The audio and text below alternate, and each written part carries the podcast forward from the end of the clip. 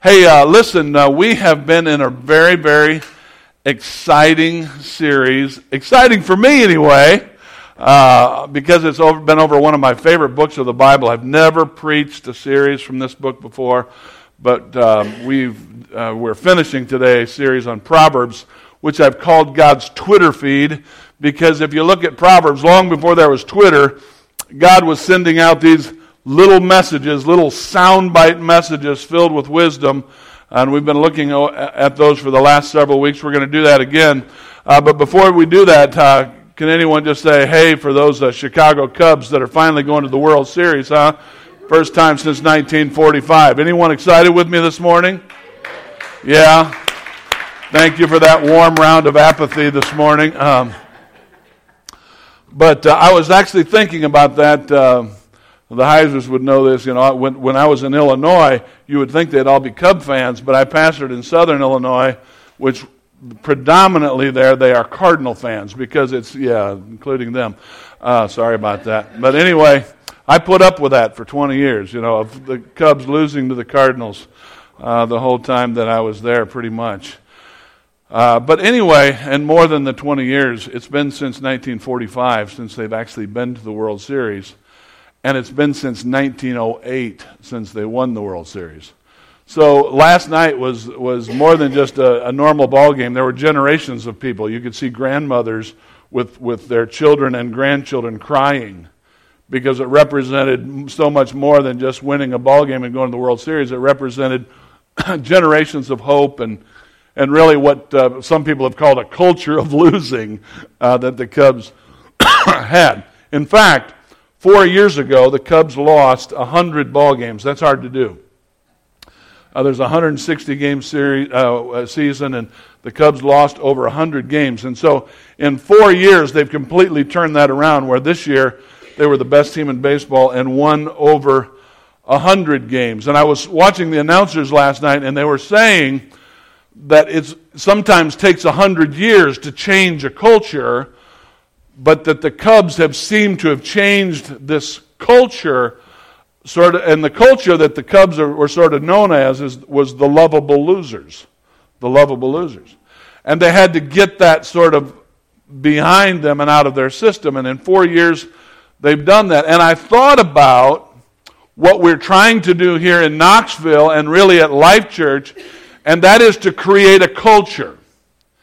Because the truth about Knoxville is that Knoxville is not unchurched. If you are if you drive down the streets of Knoxville, you can find a church on almost every corner in Knoxville. We are what was at least one time considered the Bible Belt.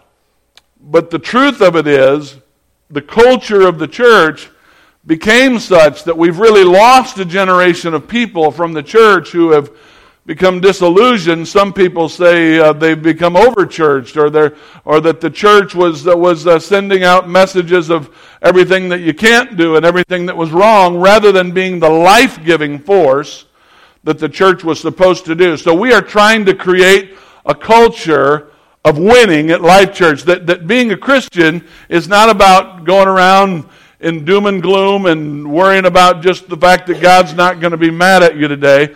But how many believe that Jesus came that we might have life and that we might live it to the full? And uh, I'm glad to be a part of that church. And that's the kind of create uh, culture that we're trying to create at Life Church. And so that's actually a good segue for me to talk about the new series that we're going to begin next Sunday. Uh, which uh, I'm borrowing the title from someone else, but actually the material is all original. Uh, not, although nothing is original, there's nothing new under the sun. But the uh, title of the series is going to be Fresh Air. And the reason I'm calling it Fresh Air is because if you've been at all aware of what's going on in our culture right now, there is a sense of stagnation in the air, there's a sense of heaviness in the air, there's a sense of racial divisiveness in the air. Uh, there's a sense in the political environment in the air of people. I don't know about you all, but I don't even like watching the news anymore. It's hard for me to turn on the news because I'm just confronted with negative air and with, uh, with, with, uh, with, with, with, a, a culture that's, uh, that, that, that, that is not life giving. So we're going to be talking for the next four weeks. Believe it or not, we've got four week series, and then we're into the Christmas series. Believe it or not, but uh, but we're going to be talking uh, for the next four weeks about creating this culture and about the culture of the church. And uh, uh, one of the messages I'm going to bring is called Living Large in Babylon. In other words, that in the Old Testament there was the Babylonian captivity, and, and God said to his people, I don't care if you're in captivity. I don't care if the culture is going a certain way. You can live large right when you're in the middle of it. And so we're going to, we're to be talking about that, and I'm real excited about that, and you won't want to miss that. And I, I want to be a part of that kind of movement and that kind of church in these days. So we're going to finish now our Proverbs uh, series, and I couldn't really do a series on Proverbs without dealing with this passage of Scripture. Uh, and the, I'm titling this message, In God We Trust. And I believe there's a place to take notes in your bulletin, although I think this week I accidentally filled them in for you. So you actually kind of have a cheat sheet. Uh, but if you want to actually take, take some extra notes, you can alongside. And uh, but before I do that, I also want to recognize somebody who's been away from us a long time, driving truck and do, doing all kinds of other stuff. But my friend and yours, Rick Elbell, is in the house today, and I want to say, really good to have you today, man. He's getting ready for his Santa Claus uh, gig this Christmas. You look great, Rick. You look great. Okay, um, the scripture that we're going to deal with in Proverbs 3, 5, and 6 says this Trust in the Lord with all your heart and do not depend on your own understanding. Seek His will in all that you do, and He will show you which path to take. I learned that in the King James years ago. I learned it like this. Some of you can quote it with me. If you know it, quote it with me. It's, it's, it's on a lot of people's walls at their house. Maybe one of the most famous scriptures in Proverbs. Trust in the Lord with all your heart and lean not to your own understanding. In all thy ways acknowledge him, and he shall direct thy paths. Very, very important scripture. In this series on Proverbs, we talked, we started out by talking about the fear of the Lord, and that the, fear of the Lord is the beginning of wisdom and what that means. Then we did a message called Well Worn Trails and White Crosses, where we talked about having fences in our lives to not to say how close can we get to sin and still be a Christian, but what are those fences in my life that will keep me safe on the path? And so we talked about uh, having well worn trails and staying away from the edges and trying to get close to Jesus. Then we talked about another major um, issue in the book of Proverbs, which is pride. And we called it the deadliest sin. And we talked about humility being the greatest virtue, the greatest virtue and the deadliest sin. And then we talked about the two women of Proverbs. The, the Proverbs describes wisdom as a woman, he calls her wisdom. And then he has another woman called folly, so wisdom and folly. But I renamed folly in a word that we could relate to more, and I called it wisdom and wild thing. We had a, we had a, uh, a sermon about wisdom and wild thing, and we uh, talked about uh, the importance of following wisdom versus going the path of folly. But this last subject that I'm going to deal with is going to allow me to address a few major subjects in the book of Proverbs that we hadn't gotten to yet, and we can do so under this umbrella of trusting God. And so I'm about trusting God in different in, in three different areas of our lives. And the first that I want us to talk about, because it's a major issue in the Bible and it's a major issue in Proverbs, is trusting God with your family. How many know that family is a big deal? It's a big deal. I think that there's a lot of people today that are having kids for the same reason they buy puppies because they think they're cute. Oh, I want to have another one. Be- because they're cute, and I, and I just love babies and all of that. And, that's, and it's wonderful to love babies, and it's wonderful uh, for all of those things. But that's not really the biblical reason for having kids. Another proverb says, Children born to a young man are like arrows in a warrior's hands.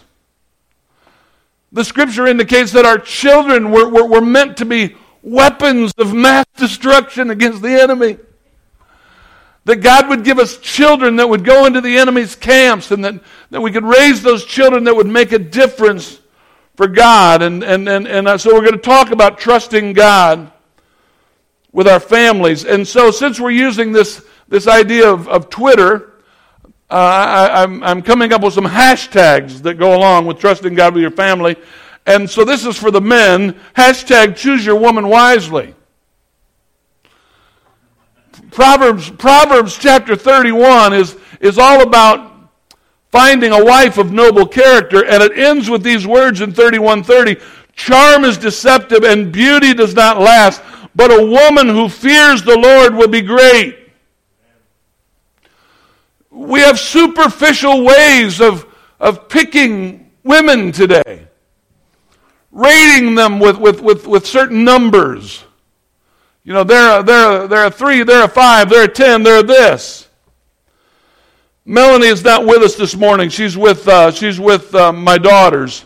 Um, Natalie had an event in Branson where she was invited back to her former college to speak to the business uh, school and, and tell them about all that she's doing in business. And so that's Melanie went to celebrate uh, with her. So while she's gone, and by the way, tomorrow is her birthday, I want to say about my wife that she shines in my heart more than the first day that I saw her. That Melanie has become more valuable to me, more beautiful to me, more precious to me as the days have gone on. More than the day that I married her. More than on our 10th anniversary. More than on our 20th anniversary. And next year we're celebrating our 30th anniversary. I came to tell you this morning that God's desire is that in our marriages, it's not like the second law of therm- thermodynamics that starts out with order and ends in disorder, that things tend to get worse and worse. But in, but in God's kingdom, it's meant to get better and better. Amen? And so that as we, that, that as we choose uh, people, why do we choose the woman that we choose? Can I just say that women of integrity are beautiful women? Nothing is sexier than a girl who reads her Bible. Amen. There, there's something about a there's something about a woman who's totally. I remember when Melanie captured my attention. She was on the stage at a church and she was doing ventriloquism and she was ministering, and I could tell as a young lady she was all in for Jesus, and I liked that. Can I just tell you guys, don't go for what the world's going for because the, what the Bible says is that beauty is fleeting. If you just go for looks, beauty is fleeting. Charm, if you go for the one that charms you, charm is deceptive. They, they, they can't produce what they're trying to sell there. Oh, but a woman who fears the Lord, she shall be praised. Find a godly woman. Um, and, and, and, it's one of the keys uh, to life. So, so, all you single guys out there, choose your woman wisely. And then, and then uh, the next hashtag, this is for the ladies a good man is a godly man. I learned this passage, Proverbs 37 23 in the King James, which said, The steps of a good man are ordered of God. I, I made a, actually a song about it years ago. I kind of did step. Remember that one? Stepping was kind of a big deal. The steps of a good man are ordered of God. Mm. The steps of a good man are ordered of God. Yeah, the steps of a good man are ordered of God. A good man's steps are ordered of God. Uh, huh, huh. Okay, you get it. you know, yeah. You kind of got to step when you do that. But, but, but a, good, uh, a, a good man is a, is a godly man. If you want to find a man who's going somewhere in life, find yourself a godly man. The steps of a good man are ordered of the Lord. Find a guy that'll open the door for you, and God will open the door for that guy. Find, find a guy that, that, that's got that much integrity about him. Find a man, ladies. Find a man, ladies, who's not afraid to lift his hands in church. Did you know the Bible says? Sometimes we think, oh, that's so crazy. We do this praise and worship, and pastor, you know, they're up there raising their hands and stuff. And guys, a lot of guys, you can tell, guys are sometimes too cool. They're like, you know, they just can't get them up past here, you know. But did you know that the scripture says this? In every place of worship, I want men to pray with holy hands lifted to God free from anger and controversy. If you can find a man who's not afraid to lift his hands to God, that's a godly man. It's a good man. And his steps are ordered of God. Church, you don't need to get online. You don't need to go to you need to come to church to find yourself. Look for that guy who's got his hands in the air, raising them like he just don't care. Amen. That's a good man. In the kingdom of God, we need life giving men. We need to raise our families, mom and dads, in a way that, that, that bring life to our families. When, when I was a kid, my, my parents, my parents protected me from a lot of the stress that we were going under as a family. My, when I was a kid, my dad had kidney disease, and they didn't know if he was going to live. I didn't know that, but they didn't know if he was. I remember him passing out in the house. I remember him preaching, sitting down. Kidney transplants were brand new. I found out all this stuff later in my life, but my mom would go door to door selling World Book encyclopedias. And uh, she would stand, I remember that she would stand in front of the full length mirror at our house before she started each day. And she'd say, I feel happy. I feel healthy. I feel terrific. She'd say that. I feel happy. I feel, and she was saying it to herself. She was looking at her eyes and she was saying, Self, you are not a victim to your circumstances. I belong to Jesus. things, things are not like they seem in the circumstances around me. I've got something to live for. And she would say that. And that woman went out and sold encyclopedias, won trips to Portugal, all, all different parts of the earth, and just did a great job. I found out later in life that we were on food stamps during that time just because we didn't have enough money to make ends meet. My, my dad was a church planter, and, uh, and mom was selling encyclopedias. But they raised us with, with that sense, that life giving sense, that, that, that, that because God was in our lives, everything was going to be all right. It's, it's so important as leaders of our families that we lead ourselves in a life giving way. I, I uh, part of the way that I came up with this sermon series is I went over, and, and I've never preached on Proverbs before, but I had written some blogs on Proverbs. And I went back and I looked at some of the blogs that I'd written on Proverbs. And here's one I wrote on August 16th, 2011. And I called it the power of a leader's smile, a life giving leader. As you lead your families, leading your, leading your families in a positive way. And Proverbs 16 15 says this When a king's face brightens, it means life. His favor is like a rain cloud in spring. The scripture was saying when the king is healthy, the kingdom is healthy. When the king, uh, uh, when his face brightens, the whole kingdom does well. The same is true, parents, in your family, that if, if you guys have a bright countenance, it will affect the way that you raise your families. In ancient literature, this is the blog I wrote, when a king was emotionally and spiritually healthy, the kingdom flourished. When the king was emotionally unhealthy, evil or foolish, the kingdom suffered. the demeanor of a leader is paramount. Negative leaders do great damage to the organizations they lead, whereas leaders who have a bright demeanor dispense life to their followers. One of my favorite movies is The Lion King because of its leadership lessons. When Mufasa, how many remember this movie? When Mufasa, the good king, reigns, the kingdom enjoys rain, lush vegetation, his subjects are healthy. Mufasa, though, has an evil brother named Scar, uh, who plots the death of Mufasa and makes it appear that Mufasa's son, Simba, was the one who, was, uh, who has killed his father. Scar became king, and the rain stopped, and the lions made unholy alliances with the hyenas. There's a whole other sermon there. Don't make unholy alliances with hyenas. Watch who you make your alliances with. Simba was forced to run away from, uh, from the kingdom, forfeiting his rightful leadership role in the kingdom. He decided to live a life of Hakuna Matata. Remember that? meaning no worries. While he's off living the good life, however, the people he loves are suffering. One evening he looks in the pond and sees the reflection of his father telling him, Remember who you are. Remember that? Here's the voice of Mufasa. The kingdom needed Simba's goodness and brightness of spirit. Simba returned, and there was an epic battle with Scar, and Simba prevailed. At the end of the movie, Simba became king, and the sun came out, and the vegetation returned, and all that was right with the world returned. Leaders play a vital role in setting a positive tone in the places they lead. That's why it's imperative that a culture uh, of positivity is embodied by every leader in an organization. Negative leaders will bring death to their organizations. I'm not suggesting a fake plastic smile in order to falsely pump up those you lead. The point of this proverb for leaders is to do whatever is necessary to be healthy. If you need to surround yourself with positive people, do so. If you need to get counseling to work through issues in your life, do so. Find a good counselor. Whatever it takes, get healthy and do it.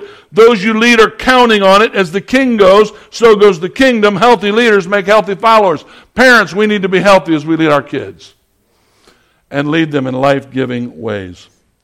All right, so this is enough about mom and dads. Uh, the next hashtag raise your children in the ways of the Lord. Proverbs 22 6 says, Start children off in the way they should go, and even when they are old, they will not return, not turn from it. One of the most painful lessons of parenting is we don't get to do the whole thing, we just get to start them. My, my mom used to say it this way give them roots and then give them wings.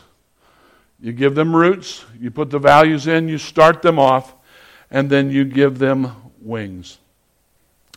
And parents, don't just tell your children to go to church, take them to church. You will teach them more, not just by what you tell them to do, but, but, but, what, but what you do. James Dobson says, says people learn from what is caught, not what is taught. They're catching things by watching you. And you must love the Lord with all your heart, all your soul, and all your strength, and you must commit yourselves wholeheartedly to these commandments that I'm giving you today. Repeat them again to your children. Talk about them when you're at home. Listen when you're supposed to talk to them when you're home, when you're on the road, when you're going to bed, and when you're getting up. That pretty much covers it.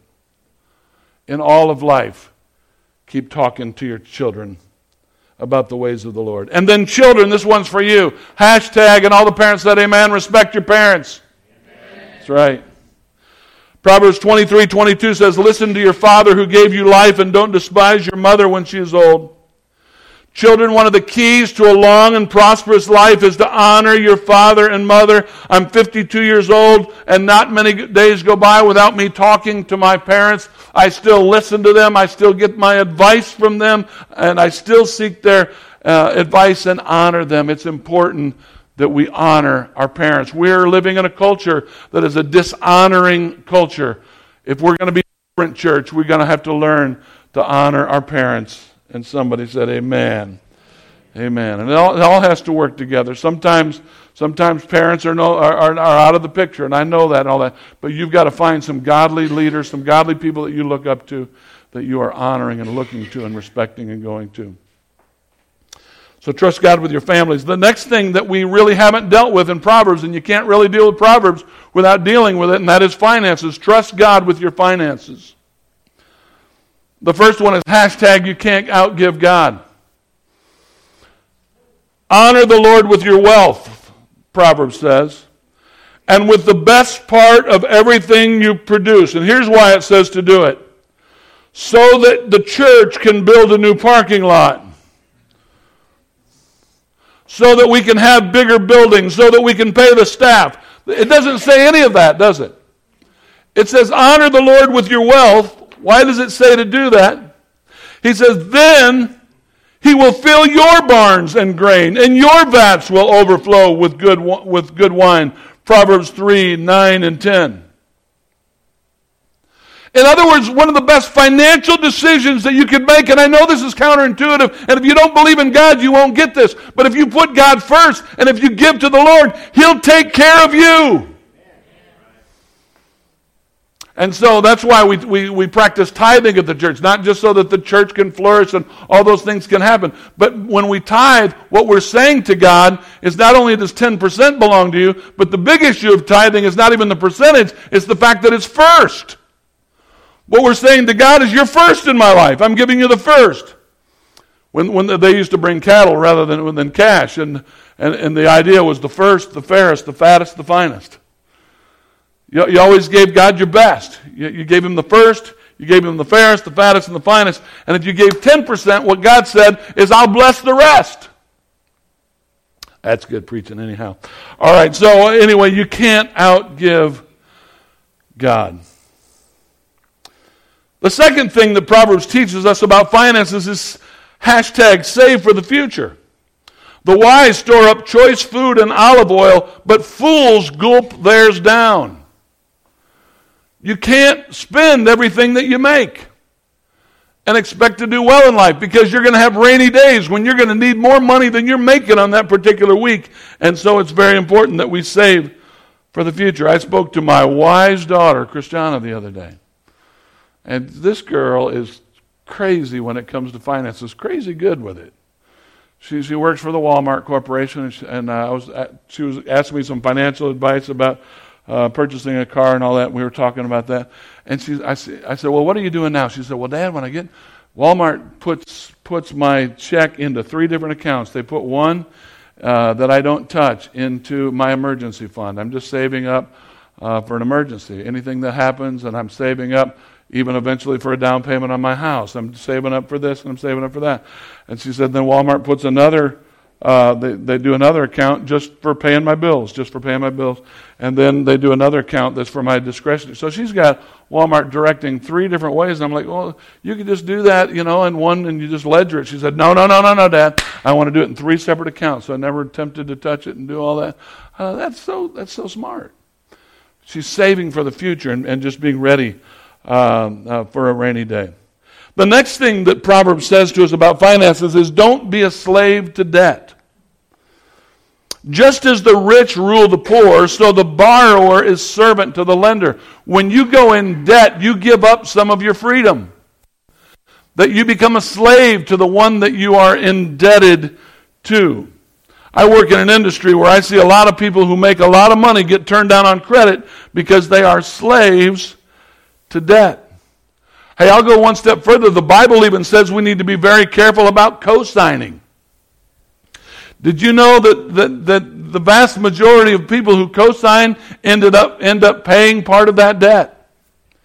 And Proverbs said something to us about that years ago in Proverbs 17, 18. It's poor judgment to guarantee another person's debt or put up security for a friend.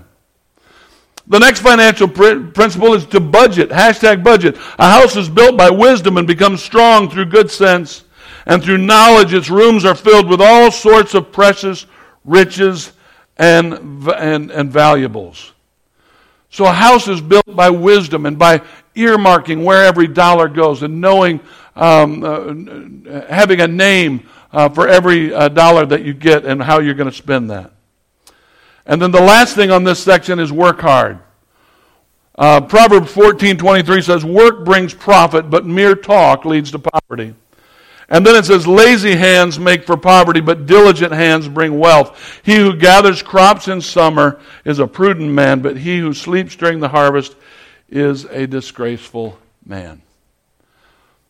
Proverbs teaches us to be hard workers. That's one of the keys if you are going to trust God with your finances. And the last thing that I want to share today is this as we're preparing for baptisms. Those of you who are going to get baptized, if you need to do any preparing, you can do that at this time. And that is this trust God with your future. Trust Him with your family, trust Him with your finances, but finally, trust Him with your future. Trust means an assured reliance on the character, ability, strength, or truth of someone or something. These people that are getting baptized are making an important statement today. They are saying, I trust God with my life more than I trust myself. Uh, the hashtag on this one is stop trying and start trusting. Stop trying and start trusting. Proverbs 19 21. One of the things, and you, and you notice I've saved almost nothing about the whole campaign a season that we're in. That's just not because it's this campaign. It's because I'm, I'm working for another king and another kingdom. But I will say this about the campaign is it seems like the goal of the campaigns is to get us to distrust the other more than they it's really not about trust me, but it's distrust the other one, distrust the other one. Can I just say that there's someone that's worth trusting, that's worth putting your faith in and your confidence in, and that is God this morning. That if you'll put your trust in God, it used to be on our, it still is on our money, but unfortunately it's on our money and I think out of our hearts. In God we trust. And, and, I found this Psalm 118.8, which is really a proverb, says, It is better to take refuge in the Lord than to trust in people. People will disappoint you. Presidents will disappoint you. Families, sometimes in our families, will disappoint one another. But I want to point you today to someone who will never, never disappoint you. He will never leave you or forsake you. He's always got your back. He loves you unconditionally, no matter what you've done, no matter what sin you may have committed, there's nothing that puts you out of the love of God. He's for you. He's got a plan for your life. He believes in you, and He's worth putting your trust in this morning. Jesus, Jesus, how I trust you. How I've proved you o'er and o'er. Thank you, Lord. Tis so sweet to trust in Jesus. Oh, for grace to trust Him more. I'm so glad I learned to trust Him. Precious Jesus, Savior, friend, and I know that Thou art with me, will be with me to the end. Amen. Thank you, Jesus. How many today can say that you found Him to be trustworthy? That when everything else falls in this world, trust in the Lord with all your heart. Don't lean to your own understanding. In all your ways, acknowledge Him, and He will direct your paths.